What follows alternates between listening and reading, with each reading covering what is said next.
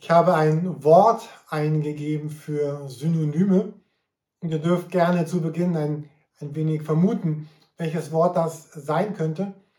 Ich möchte euch einmal die Synonyme vorlesen, die für diesen Begriff genannt wurden. Das Handtuch werfen, die Stellung räumen, sich ducken oder einlenken, sich fügen, kein Rückgrat haben, klein beigeben, kleine Brötchen backen, den Kopf einziehen, weichen, zurückrudern, sich zurückziehen oder auch zu Kreuze kriechen. Heute sind wir beim vierten Teil unserer Reihe über den Epheserbrief und dieser Teil beginnt mit dem Wort deshalb oder auch aufgrund von all dem. Dieser Text in Kapitel 3 bezieht sich auf den, den ersten Teil dessen, was Paulus in Kapitel 3 dargestellt hatte. In der Predigt letzten, der letzten Woche ging es darum, was dieses Geheimnis Gottes ist und was das bedeutet für unser Leben. Es ging darum, was heißt, diesen freien Zugang zu Gott zu haben und was es bedeutet, diese erste Liebe wieder in seinem Leben zu entdecken und die erste Liebe wieder an die erste Stelle zu rücken. Und falls ihr die Predigt nicht gesehen habt, ich lade euch ganz herzlich ein, ihr findet sie bei uns in der Mediathek. Heute sind wir bei dem Text Epheser 3, die Verse 14 bis 21. Und ich finde, dieses hier ist einer der schönsten Gebetstexte, die wir in der Bibel finden. Wobei dieser Text ist eigentlich noch mehr als ein Gebetstext, er ist ein, ein Bekenntnis, eine Proklamation, er ist ein, ein Wunsch, ein, ein Segen. Ich finde ihn sehr berührend und sehr, sehr tiefgehend. Und ich möchte uns diesen Text jetzt einmal vorlesen der Text wird auch nicht eingeblendet. Es geht darum, dass du dich vielleicht ganz auf die Worte dieses Textes einlassen kannst. Vielleicht magst du die Worte mitbeten und dich auch verbinden mit dieser Wirklichkeit, die durch diesen Text ausgedrückt wird. Und ja, vielleicht gelingt es dir in die Gedankenwelt und die Wahrheit dieses Textes einzutauchen.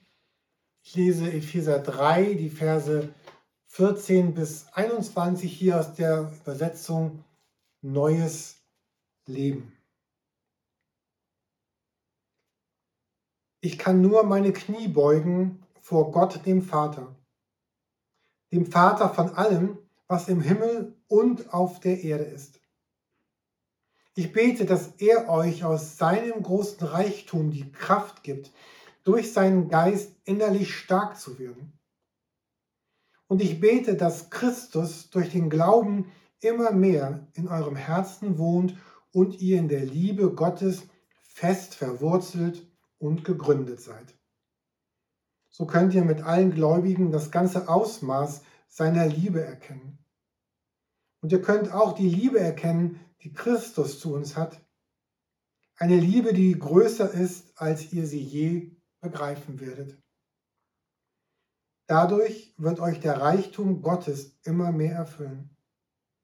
Durch die mächtige Kraft, die in uns wirkt, kann Gott unendlich viel mehr tun, als wir je bitten oder auch nur hoffen würden. Ihm gehört alle Ehre in der Gemeinde und durch Christus Jesus für alle Zeit und Ewigkeit. Amen. Dieser Text ist doch ein sehr berührender Text, der sehr tief geht. Und dieser Text kann uns ergreifen, ich finde, so in, in zwei ganz unterschiedliche Richtungen. Da ist zum einen ein ganz starker Zuspruch, eine Vergewisserung von Gottes Art, von Gottes Wesen, von Gottes Stärke, von dem, wer Gott für unser Leben sein will. Und das ist der Gott, mit dem ich in meinem Leben verbunden sein darf, der mich einlädt in die Beziehung zu ihm. Und dieser Gott ist, ist einfach alles wert. Und so ist dieser Text gleichzeitig ja auch so eine starke Aufforderung, unsere Lebensart zu überdenken, vielleicht unsere Mitte ganz neu festzulegen und immer wieder auch neue Wege einzuschlagen. Ich habe mich gefragt, was würde denn passieren, wenn sich ganz viele aus der Gemeinde entscheiden würden, einmal die Woche, für die nächsten vielleicht zwei Monate, einmal die Woche diesen Text aufzuschlagen, zu lesen und ihn zu beten. Und einzutauchen in diese Wirklichkeit und zu sehen, was passiert. Und man kann auch die Worte ein, ein wenig verändern, dass man sagt, ich, ich bete nicht für euch, dass ihr erkennt, sondern ich bete auch für mich, dass ich erkenne. Und du kannst für Menschen beten, die dir auf dem, dem Herzen liegen. Ich habe so ein To-Do-Programm, eine, so eine Aufgabenverwaltung, so eine, eine App und ich habe da jetzt äh, reingeprogrammiert, dass ja jede Woche werde ich einmal daran erinnert, diesen, diesen Text zu lesen und diesen Text zu beten. In diesem Text geht es ja viel mehr als um mein Denken und mein Tun. Es geht eigentlich um dieses, um dieses Einswerden mit, mit Gott, um diese, um diese Gottverbundenheit, um dieses Eintauchen, dieses, dieses Eintauchen in, in Gottes Wirklichkeit, die als Folge dann auch mein Leben zu so einem ganz anderen Leben umgestaltet, weil Gott einfach so wunderbar ist, wie er hier in diesem Text auch für mein Leben beschrieben wird.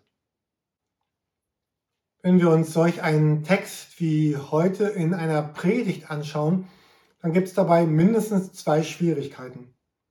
Das eine ist, über etwas zu sprechen, was, was mich jetzt in dem Fall innerlich, ein Text, der mich sehr bewegt, der mich sehr berührt, und immer dann, wenn man versucht, das in Worte zu fassen, ist immer dieses Empfinden da, diese Worte treffen es nicht wirklich. Die sind entweder viel zu oberflächlich oder es klingt zu moralisch. Wir wollen das trotzdem versuchen, heute über diesen Text zu sprechen. Und das Zweite ist, dass dieser Text natürlich auch sehr lang ist. Sehr, sehr viele Gedanken. Und so werden wir heute Morgen nur ein ganz paar wenige von diesen Gedanken herausnehmen und uns anschauen. Was ich gerne mache, wenn ich so einen Text habe, der so sehr inhaltsreich ist wie dieser Text hier, dass ich mir so eine Mindmap zeichne oder mit einem Programm erstelle, so eine Gedankenübersicht, wie dieser ganze Text eigentlich aufgebaut ist. Und der Gewinn dabei ist ja besser zu verstehen, was wird da eigentlich gesagt, wie es wird es gesagt und was bedeutet das für mein Leben. Und jetzt möchte ich euch hier meine Mindmap für Epheser 3, die Verse 14 bis 21 zeigen. So, da ist sie. Und vielleicht haben einige so einen ersten spontanen Eindruck, während ihr jetzt gerade darauf schaut, soll das jetzt besonders hilfreich sein. Epheser 3 ist jedenfalls so aufgebaut, es gibt einen, einen Hauptgedanken, der so als ein roter Faden durch den Text geht. Und es gibt einige Nebengedanken. Ihr seht sie hier eingerückt. Vertiefungen, Erklärungen, aber auch ganz neue Gedanken. Und das Schöne bei so einer Mindmap ist, es gibt Hauptknoten und Unterknoten. Und wenn wir die Unterknoten ausschalten, dann wird dieser rote Faden noch viel dichtbarer. So, ich mache das jetzt einmal. Hier ist jetzt meine Mindmap mit den Hauptpunkten. Punkten. Wenn ihr das gerade bei YouTube seht, ihr könnt unten in dem Infokasten diese Mindmaps herunterladen oder auf unserer Website bei der Predigt unter Handout Downloads Ihr könnt also diese Mindmaps herunterladen, euch parallel oder später anschauen. Und jetzt sehen wir hier praktisch einen langen Satz oder einen verkürzten Satz, einen Satz, der eben noch ganz lang war, der jetzt aber kurz ist. Deshalb beuge ich meine Knie vor dem Vater. Er gebe euch, dass Christus durch den Glauben in euren Herzen wohnt und ihr in Liebe gewurzelt und gegründet seid. Ihm sei die Herrlichkeit in der Gemeinde und in Christus Jesus bis in alle Generationen von Ewigkeit zu Ewigkeit. Wir kommen jetzt hier in diesem Text in Berührung mit der tiefsten Lebenshaltung von Paulus. Er sagt, ich beuge meine Knie vor dem Vater. Es war seine Lebenshaltung, es war seine Entscheidung, sich zu beugen vor Gott, dem Vater. Und ihr habt es geahnt, meine Umfrage zu Beginn, für welches Wort waren das die Synonyme? Es waren die Synonyme für das Wort beugen.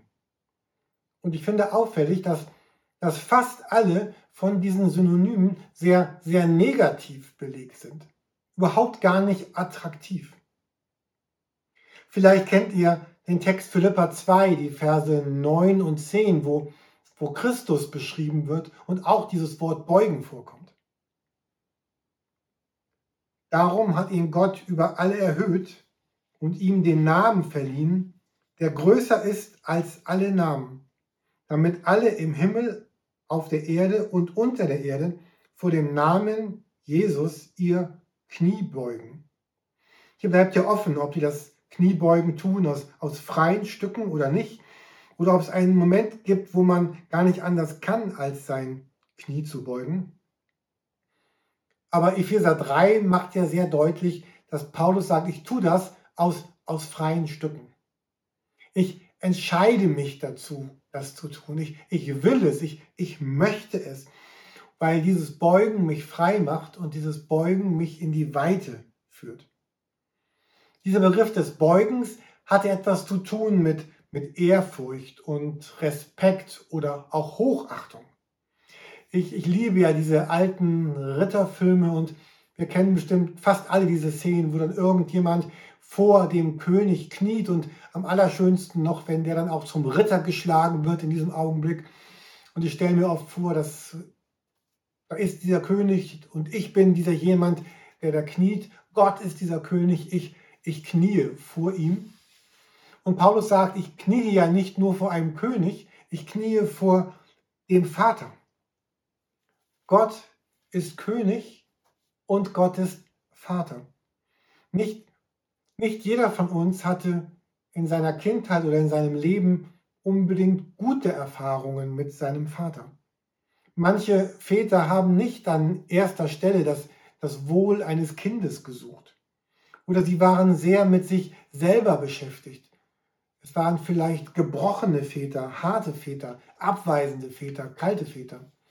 Und deswegen ist es so wichtig im ganzen Epheserbrief, wie Gott, der Vater, vor dem Paulus hier kniet, ja immer wieder beschrieben wird. Vielleicht erinnert ihr euch an, an meine letzte Predigt über Epheser 2, die Verse 4 bis 6, wo Gott beschrieben wird, Gott ist reich an Barmherzigkeit. Er hat uns, die wir infolge unserer Sünden tot waren, in seiner großen Liebe, mit der er uns geliebt hat, zusammen mit Christus lebendig gemacht.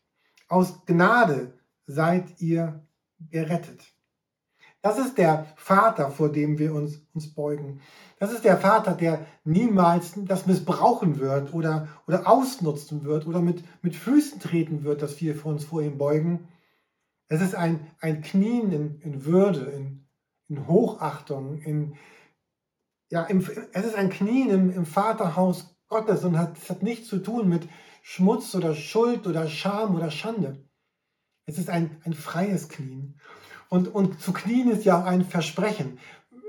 Es gibt ja diese gute Tradition, dass, dass Mann oder er kniet sich vor ihr hin, wenn er ihr einen Heirats-, einen Hochzeitsantrag machen will. Und vielleicht ist es ja heute auch schon so, dass man auch gegenseitig knien darf. Sie darf wahrscheinlich auch äh, vor ihm knien. Aber dieses Knien vor dem anderen mit dem Ring in der Hand bedeutet ja, ich möchte dir mein Leben geben. Und ich, und ich frage danach, willst du mir auch dein Leben geben? Und die beste Antwort ist ja ein, ein Ja, ich will oder auch notfalls geht auch ein hemmungsloses Schluchzen verbunden mit einem in die Arme fallen, was ja auch bedeutet, ich, ich möchte so mit dir leben, wie du auch mit mir leben willst. Und zu, zu stoppen oder zu, zu knien, zu knien, zu beugen, hat auch ganz viel zu tun mit, äh, mit Verlangsamung. Es bedeutet zu stoppen. Wenn ihr euch einmal hinkniet, jetzt vielleicht so, oder ihr wisst ja auch, wie es ist zu knien, dann, dann kommt man im Knien natürlich nicht ganz so schnell vorwärts wie, wie im Gehen, wie im Stehen, wie im Laufen. Und so bedeutet Knien und Beugen immer auch eine Verlangsamung meines Lebens. Psalm 46, Vers 11, auch einer der Verse auf meiner Bibelverskarte, lasst ab und erkennt, dass ich Gott bin.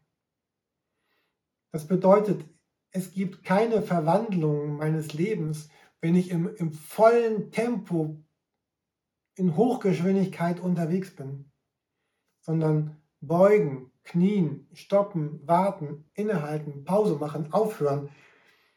Weniger dies und, und mehr Raum für diesen, diesen Rückzug, dieses Knien vor Gott, dem Vater in seinem Vaterhaus, in Ehre, Respekt, im Warten, im Schauen, im Gucken.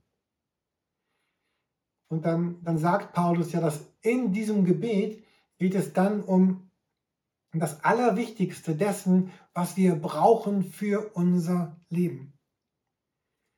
Dass der Christus, heißt es dann, Vers 17, dass der Christus durch den Glauben in euren Herzen wohnt und ihr in Liebe gewurzelt und gegründet seid. Ich finde, das ist eine sehr schöne und gleichzeitig auch seltsame Formulierung. Paulus schreibt hier an, an Christen. Warum dann dieser Gebetswunsch? Christian bedeutet doch gerade, dass Christus in meinem Herzen ist, dass ich von Gottes Liebe berührt und erfüllt bin. Wir ahnen das schon, es geht hier nicht um ein Entweder oder sondern es geht in diesem Bild darum, dass mein Herz, mein Leben, mein ganzes Wesen von, von Jesus durchdrungen ist. Und durchdrungen geht natürlich immer mehr oder auch, auch weniger. Die ganzen Begriffe, die hier in diesem Gebet von Paulus benutzt werden, oder ganz viele von diesen Begriffen sind im Grunde Beziehungsbegriffe. Es geht nicht um Ja oder Nein, sondern um, es wird beschrieben, was lebt. Es geht um die Intensität dessen, was ich mit Christus erlebe, wer ich bin in der Beziehung zu ihm. Ich möchte uns noch einmal diese Begriffe äh, zusammenfassen aus äh, diesem Gebetstext. Es geht darum, dass Christus in meinem Herzen wohnt, nicht nur zu Besuch ist. Es geht darum, dass wir in Liebe gewurzelt und gegründet sind. Und wir stellen uns einen Baum vor, der immer kräftigere und stärkere Wurzeln bildet in diesem Wurzeln und Gründen im Erdreich. Es geht um, darum, Jesus zu erfassen. Es geht darum, die Liebe von Christus zu erkennen, in Kopf, in Herz, im Tun, da hinein zu sinken. Es geht darum, erfüllt zu werden mit Gott. Und diese ganzen Begriffe, wohnen, gewurzelt, gegründet, erfassen, erkennen, erfüllt, sind solche ganz dynamischen, aktiven, lebendige Beziehungsworte. Und ich verstehe das so, was, was Gott hier sagt, in, indem wir Menschen sind, die, die unsere Knie vor ihm beugen, indem wir solche Menschen sind, entwickelt sich all das andere, was er hier beschreibt. Geschieht all das, wächst all das, kommt all das in mein Leben hinein. Etwas wird geschehen, etwas wird mit mir passieren, mich erfüllen, mich verändern, ändern, mich bewegen und, und neu gestalten. Und so, wenn wir dann gucken, wie Paulus dieses Gebet beendet, dann beendet er es mit dem, was das Allerwichtigste ist, die Mitte dessen, wofür er lebt, worum sich diese Welt dreht und auch sein Leben dreht. Vers 21. Ihm sei die Herrlichkeit in der Gemeinde und in Christus Jesus bis in alle Generationen, von Ewigkeit zu Ewigkeit. Amen. Ihm sei die Herrlichkeit in der Gemeinde und in Christus Jesus bis in alle Generationen von Ewigkeit zu Ewigkeit. Das passt sehr gut zu dem, was wir eben in Philippa 2, Vers 9 gelesen haben. Gott hat ihn erhöht und ihm den Namen verliehen, der größer ist als alle Namen. Oder wir kennen den Satz im Vater Unser wahrscheinlich, dein ist das Reich und die Kraft und die Herrlichkeit. Also Glauben bedeutet, zu glauben bedeutet, er weist auf etwas Größeres hin als das, wer oder was ich bin. Und dieses Größere ist der Anker für mein Leben heute und der ist das Ziel, meine Zukunft. Wenn wir uns fragen, was ist der, der Sinn von Gemeinde, was ist die Mitte von Gemeinde, warum gibt es sie, wofür lebt sie, wofür ist sie unterwegs, dann würden wir sagen, Gemeinde lebt und gibt es deswegen, damit diese Herrlichkeit Gottes aufstrahlt, seine Schönheit, seine Majestät. Und genauso, wenn ich mich frage, warum lebe ich, wozu lebe ich, warum bin ich da, dann ist es die, die, die gleiche Antwort dass in meinem Leben diese Herrlichkeit Gottes aufstrahlt und diese Herrlichkeit Gottes wieder andere Menschen anspricht, die vielleicht noch gar keine Christen sind und sie einlädt, auch Christen zu werden, Gott zu kennen, zum ersten Mal kennenzulernen, um dann selber jemand zu sein, der die Herrlichkeit Gottes widerspiegelt. Das ist eine Beschreibung dessen, wofür ich da bin, warum ich lebe, warum es mich gibt. Ich hatte letzte Woche diesen Text gelesen, Matthäus 5, Vers 16. Da sagt er, da sagt Jesus, so soll euer Licht vor den Menschen leuchten. Sie sollen eure guten Taten sehen und euren Vater im Himmel preisen. Also durch das, wer ich bin und, und, und wie ich bin, leuchtet die, die Schönheit Gottes in dieser Welt auf. So, zum Schluss würde ich all das gerne noch einmal zusammenfassen. Man könnte sagen, zu glauben ist eine große Verschiebung.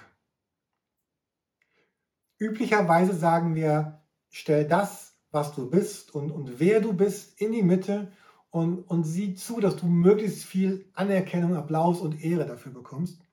Und Jesus würde jetzt sagen, er würde es ein bisschen umdrehen und sagen, ja, lass dein Licht leuchten, stell in die Mitte, wer du bist und was du kannst und was dich ausmacht und tu Gutes, aber all das soll dahin führen, dass in deinem Leben und im Leben anderer Gott, der Vater, Jesus Christus, der Heilige Geist, dass er groß und kräftig und herrlich einfach dasteht. Wir müssen das jetzt nicht übertreiben. Also, dass wir jetzt kein Lob mehr annehmen dürften, wenn jemand sagt, oh Jürgen, das hast du wirklich gut gemacht. Ich muss dann nicht sagen, nein, nein, nein, nein, nein, nein, nein, nein, nicht ich, nur Gott. Also ich, ich würde mich freuen, wenn ihr mir sagt, äh, was durch mein Tun Gutes in, in euer Leben kommt. Und ich möchte auch jemand sein, der anderen Menschen sagt, was in mein Leben Gutes kommt durch sie. Es geht aber hier um die, um die Motivation dahinter. So um, um das, was mich antreibt, was, was die Mitte ist, wofür ich lebe, was mich ausmacht. Und, und Paulus sagt, ihm, also Gott sei für all das die, die Herrlichkeit. Das mit dem Kniebeugen, oder sagen wir es anders, die Knie zu beugen ist jetzt ja nicht typisch christliches, weil, weil jeder in seinem Leben beugt ja die Knie vor irgendetwas. Also es bedeutet, es ist irgendetwas, was mich antreibt, was mich, was ich anbete, was, was die Mitte meines Lebens ausmacht. Und das ist so unterschiedlich, wie die Menschen unterschiedlich sind. Vielleicht gibt es so einige, einige Hauptbereiche, die immer wieder von, von Menschen so in die Mitte gestellt werden, angebetet werden, vor denen wir uns beugen. Es ist vielleicht mein, mein Vorwärtskommen im Beruf. Oder es ist mein Lebenspartner. Oder es ist mein Lebensentwurf. Oder dass ich sage, im Sport, in der Musik, in meinem Freundeskreis, in der Schule, in der Uni möchte ich jemand sein, der möglichst gut, also möglichst gut wegkommt. Und, oder es ist, dass ich sage, ich will möglichst viel Anerkennung finden dafür, wie ich mich investiere. Oder eigentlich finde ich ziemlich stark mein Lebensstil, der so besonders demütig und bescheiden und so nachhaltig und so wertig ist. Ähm, also keine Ahnung, es gibt aber so viele verschiedene Wertungen, die unser Leben kreisen, wo wir sagen, vor denen verbeugen wir uns, weil sie die Mitte ausmachen. Und das Paradoxe ist, die ganzen Dinge, die ich eben aufgezählt habe, die sind ja nicht die sind ja gut. Das, wozu Paulus uns hier einlädt und eigentlich ja Gott, dass unser Leben aber nicht darum kreist. Dass dieses Beugen, dieses Innehalten letztlich ein, ein, ein, ein, ja, ein Blick auf, auf Jesus Christus ist. Dieses Epheser 3 Gebet ist praktisch ein Gebet, so, so empfinde ich das ganz stark, dass Christus immer wieder so in die Mitte, in das Zentrum meines Lebens zurückschiebt, es zurückbringt. In die Mitte meiner Existenz.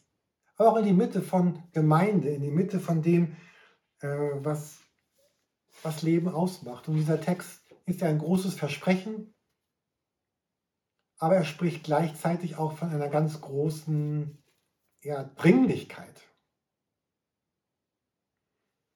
Jesus lädt uns ein zu einer wirklichen Befreiung. Indem wir uns vor Gott beugen, erleben wir dort seine Bestätigung. Du bist mein lieber Sohn, du bist meine liebe Tochter. Wir erfahren dort Zuspruch von Gott. Er gibt Trost, er gibt Hoffnung, er gibt eine, eine Perspektive. Wir erleben dort Ruhe. In diesem Beugen vor Gott erleben wir Ruhe für unser ganzes Menschsein. Wir können all das abgeben, was uns umtreibt und bekommen im Gegenzug die, die Gegenwart und die Kraft und die Schönheit des Heiligen Geistes in unser Leben hinein. Und wir sind auch eingeladen zur Veränderung dass Gott immer wieder sagt, hier oder dort möchte ich etwas korrigieren in deinem Leben, möchte ich es neu ausrichten, möchte ich das neu auf diesen Weg lenken, dass es am Ende darum geht, dass Gott groß und herrlich und schön dasteht. Und wir erfahren dort echte Hilfe. Über Vers 20 reden wir heute gar nicht, aber dort lesen wir ja, der über alles hinaus zu tun vermag, über die Maßen mehr, als wir erbitten oder erdenken, gemäß der Kraft, die in uns wirkt. Lest es selber noch einmal, taucht ein.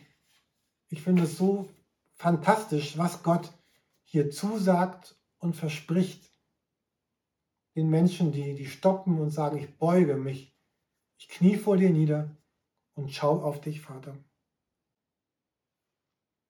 Ich wünsche uns, ich wünsche euch, dass wir darauf achten können, was Gott in unser Leben hineinlegt in der nächsten Zeit und was Gott in unserem Leben bewegt. Und der Gott, von dem das Leben kommt, von dem alle Vaterschaft im Himmel und auf der Erde benannt ist und von dem sie stammt, der Gott, der das Leben selber ist, der mein Leben ist, der mich lebendig macht, dieser Gott segne und behüte dich in der nächsten Woche. Dieser Gott erfülle dich mit sich selbst und lege Christus in der Gewissheit des Heiligen Geistes in dein Leben. Und so segne uns Gott, der Vater und der Sohn und der Heilige Geist. Amen.